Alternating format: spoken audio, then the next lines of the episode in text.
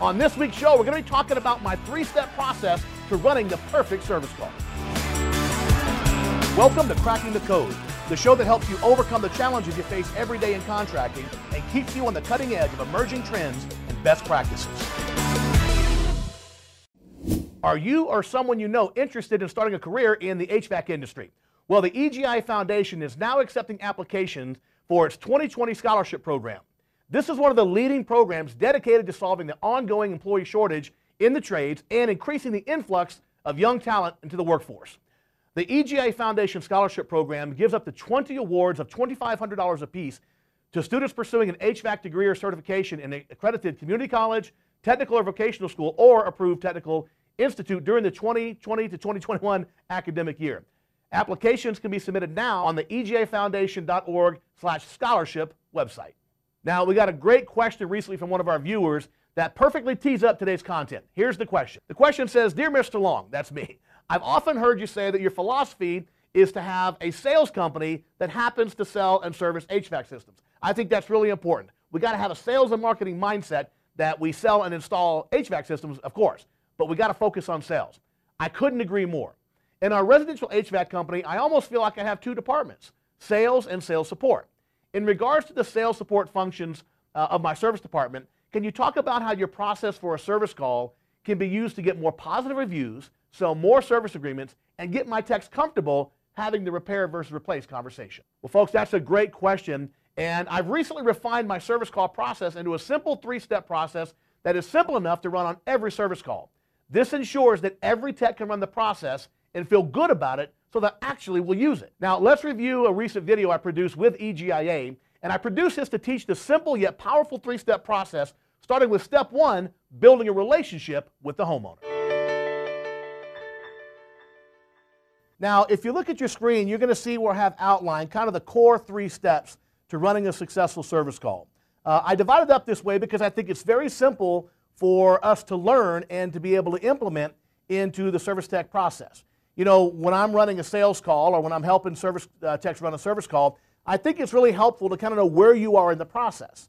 Now, some of the activities that we engage in in each of these steps, you know, obviously they're going to kind of bleed over. There's going to be some overlap, right? You might do some relationship building in step two, right? So this is just kind of a theoretical, conceptual kind of way to look at the service call so that you know uh, that, uh, you know, where you are in the process. If you look at the model here, step one, is kind of that introduction when we first get to the house. We're going to get a time commitment, explain why we're there, and I'll go into these things in detail here in a moment. We're going to get permission to offer additional solutions, and we're going to use the FOR method to build relationships. Obviously, relationships are critically important to the, the whole process. If you look at step two there, this is where you perform your what I call mechanical magic, right? It's your mechanical, mechanical analysis. Whether it's a tune-up or whether it's a service call, demand service call, this is where you work your magic and do your thing. We're going to talk about relative perceived value, how you build value in the course of that service call, that service tune up, or that repair. We're going to talk about doing some show and tell with your homeowner, but not overdoing it and sounding like a tattletale, right? We don't want to rat out the system. We want to just, you know, share some information with the homeowner. And then we're going to talk about how you don't minimize problems. You don't necessarily to overblow them, but you don't want to minimize them. And then step three is the most critical part of the process. In fact, you know, two thirds of your income is going to come from how well you perform in step three because this is where we sit down with the homeowner, summarize our findings, make recommendations, and then, of course, ask for the order. So uh, let's get started and start with step one. We'll just work our way through the information. Uh, step one, as I mentioned, the very first step, and I'm not going to insult your intelligence, but obviously you're going to introduce yourself to your homeowner. Uh, hopefully you're wearing booties, and if you have a welcome mat that you use, uh, many companies will have a welcome mat uh, with their company logo they'll put down to make sure they they get their feet clean. Then, of course, they put the booties on. Obviously, when you get there, you're going to introduce yourself uh, to your homeowners. Uh, what's your name? What's your company? You know, and you want to just make that brief introduction, make that great impression. Hopefully, you've parked on the street. You can, Mr. and Mrs. Homeowner, is it okay where I parked out in the street? You're going to get the yes, right? That's kind of your first yes. That's kind of your first uh, uh, agreement that you're going to have with your homeowner. Then, what we want to do is we want to have uh, time commitment, make sure that we have enough time to do our job and of course explain why it takes so long. Now, here's why that's really, really important.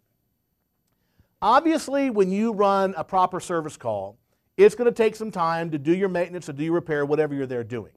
And you got to remember, in step three, which you need about 15 minutes to really do an effective job on step three, that's where you're going to make all your money, right? Step three determines your zip code. It determines when you retire. It determines how much bank you have in the money and the money in the bank when you retire. It, it, it, determines whether or not your kids go to Disneyland this year.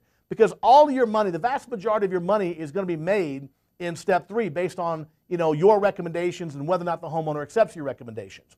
So this process takes time, and one of the things that we know is that in step three, you want to have a sit down conversation with your homeowner. You don't want them shooing you out of the house uh, while you're trying to make recommendations walking out of the house.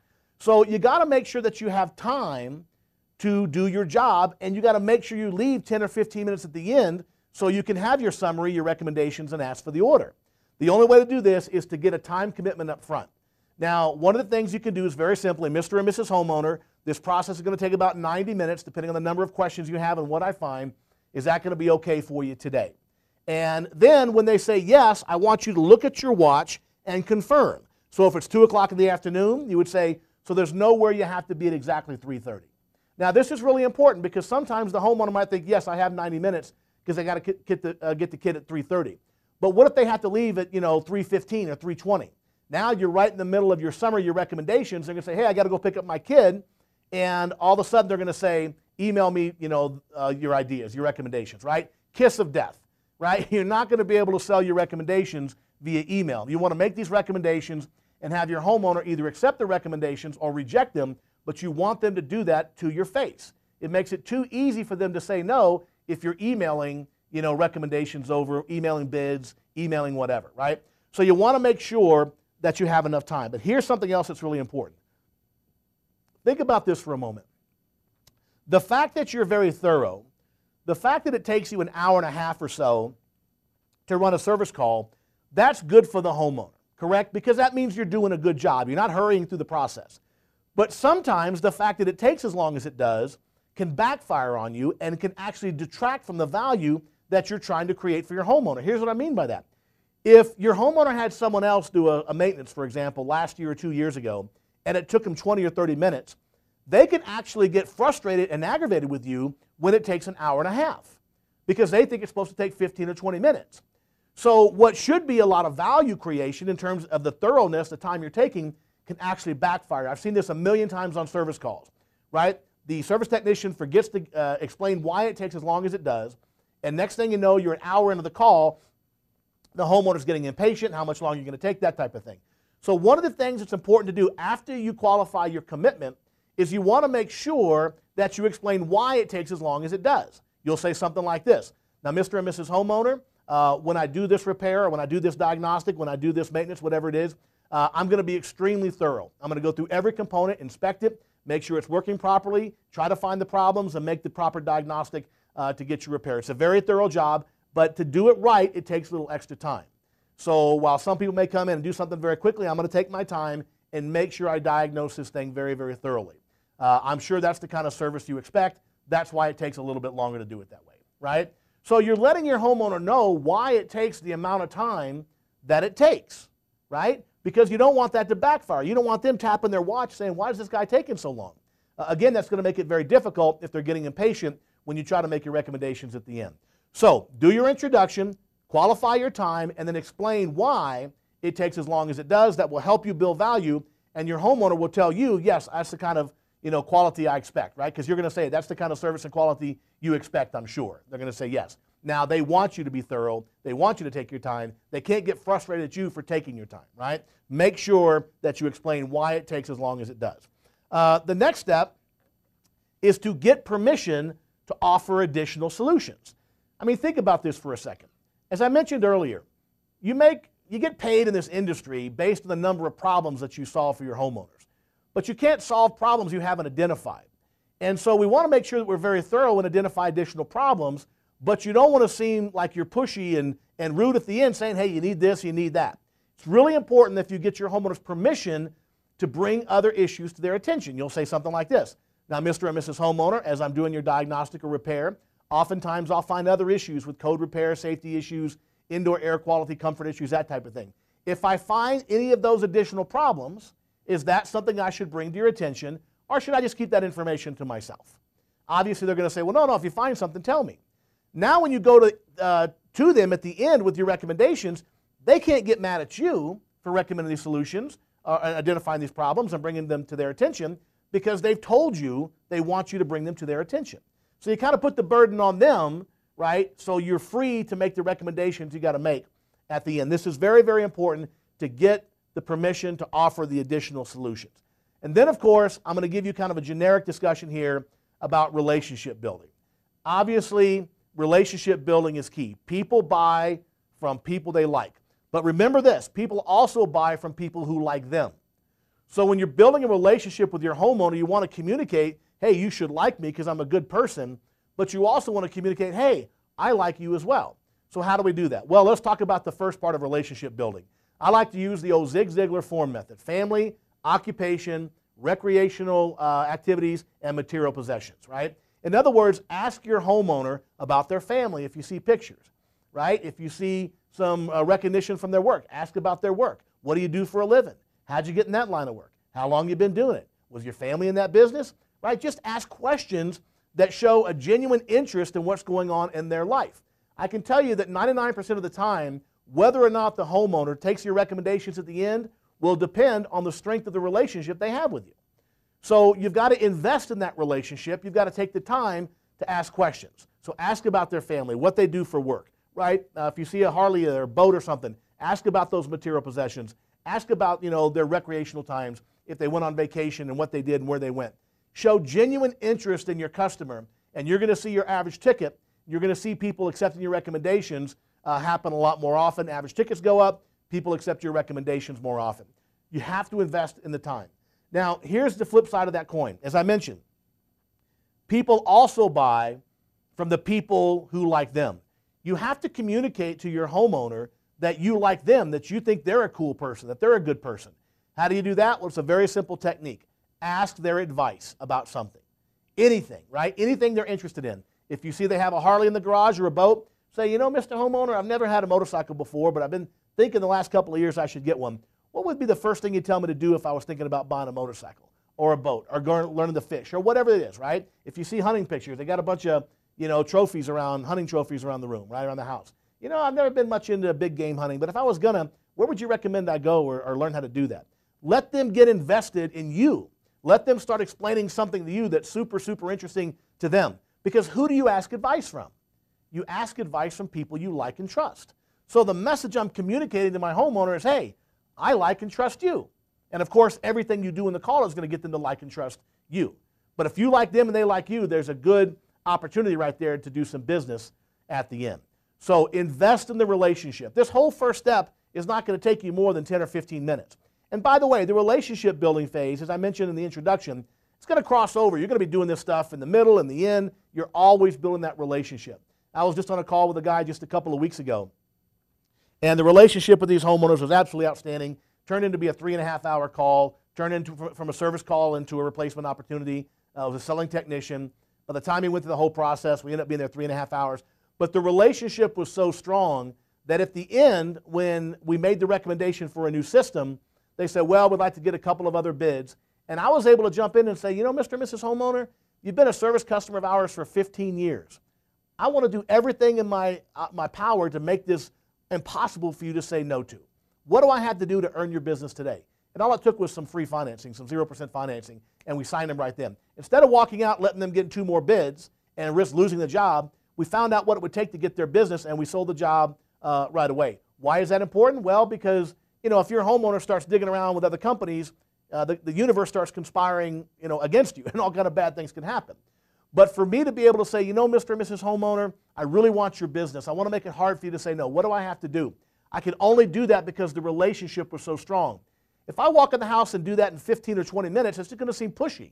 It's going to seem very, very salesy, right? So you have to have the relationship. The relationship, the strong relationship with your homeowner, gives you the foundation on which you can ask those tough questions. You can ask the pointed questions. You connect with them, get in there and get dirty at the end, ask for the order, let them know you want the business. But you can only do that if the relationship is strong. Now, that's kind of a quick outline of step one. I want to share with you, uh, we'll have this available as a download or uh, how we can email this to you. But I've got a sheet here uh, called Six Crucial Conversations. And the first three of those crucial conversations are really the, the conversations you're going to have in the first step, and I want to share them with you. Step one, qualify time. Let your homeowner know how long to expect you in their home and plan your service so that you have time for your summary recommendations and close at the end.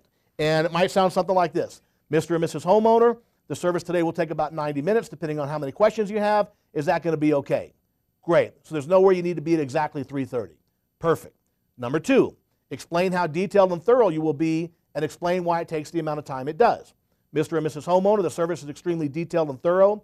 When we perform a maintenance or a service, it's like removing the engine of your car, inspecting and cleaning every component. Takes a little longer to do it right, but I'm sure that's the kind of service you expect from us. Yes, that's what I want. Now they can't get mad at you for taking an hour and a half. Number three, get homeowners permission to bring up additional problems and issues. Mr. and Mrs. Homeowner, as I evaluate your home comfort system, sometimes I find additional issues regarding safety, efficiency, indoor air quality, etc. If I discover any of these issues, is that something I should bring to your attention or just keep the information to myself? Very three very easy sentences to learn right here. And again, we'll make sure you can get these through a download we'll email them to you. We'll figure that out uh, towards the end of the, uh, of the broadcast here. But what I want you to understand is there's nothing complicated about what I'm talking about. It's three sentences, right? The rest of it is your common sense and your relationship building. But you just get your time commitment, explain why it takes as long as it does, get permission to offer additional solutions, three simple sentences, and you're set to go. Now you're prepared to really get in the mix and run a proper service call. You've laid all the foundation, you've done everything you need to do, uh, you've built that strong foundation of relationship, uh, of explaining what's going to happen, making sure that they know you're delivering significant value to them and to their family. Now, as you can see, step one is all about building a strong foundation and that relationship. We use this to get formal permission to offer additional solutions at the end of the call. Just like a house, everything depends on your foundation. And when you're engaging your customer, that means building a relationship both personally and professionally. Building a relationship that exceeds the customer expectations is absolutely mandatory when it comes to asking for those online reviews. Next week, we're going to conclude this discussion with steps two and three, and I'm going to show you how it all comes together. Now, if you're interested in learning more about this topic, and I know you are, I'd encourage you to sign up for our 30-day free trial by clicking Join at the top of this page. This is just a small piece of the process, and you need the whole thing to make it all work. Now, we have a lot more content from Gary Alex and myself uh, on in-home sales, including my entire core sales training program and quizzes for your salespeople. Gary also has a video on sales management, which is critically important when he deals with hiring new salespeople, compensation for sales professionals, and a ton of other stuff. So sign up for a free 30-day trial and check it out for yourself. Well, folks, that's our show for today. Join us next week. We're going to continue the three-step process. I'm going to be talking about steps two and three to running the perfect service call. That's our show. We'll see you next week. Until then, bye-bye for now.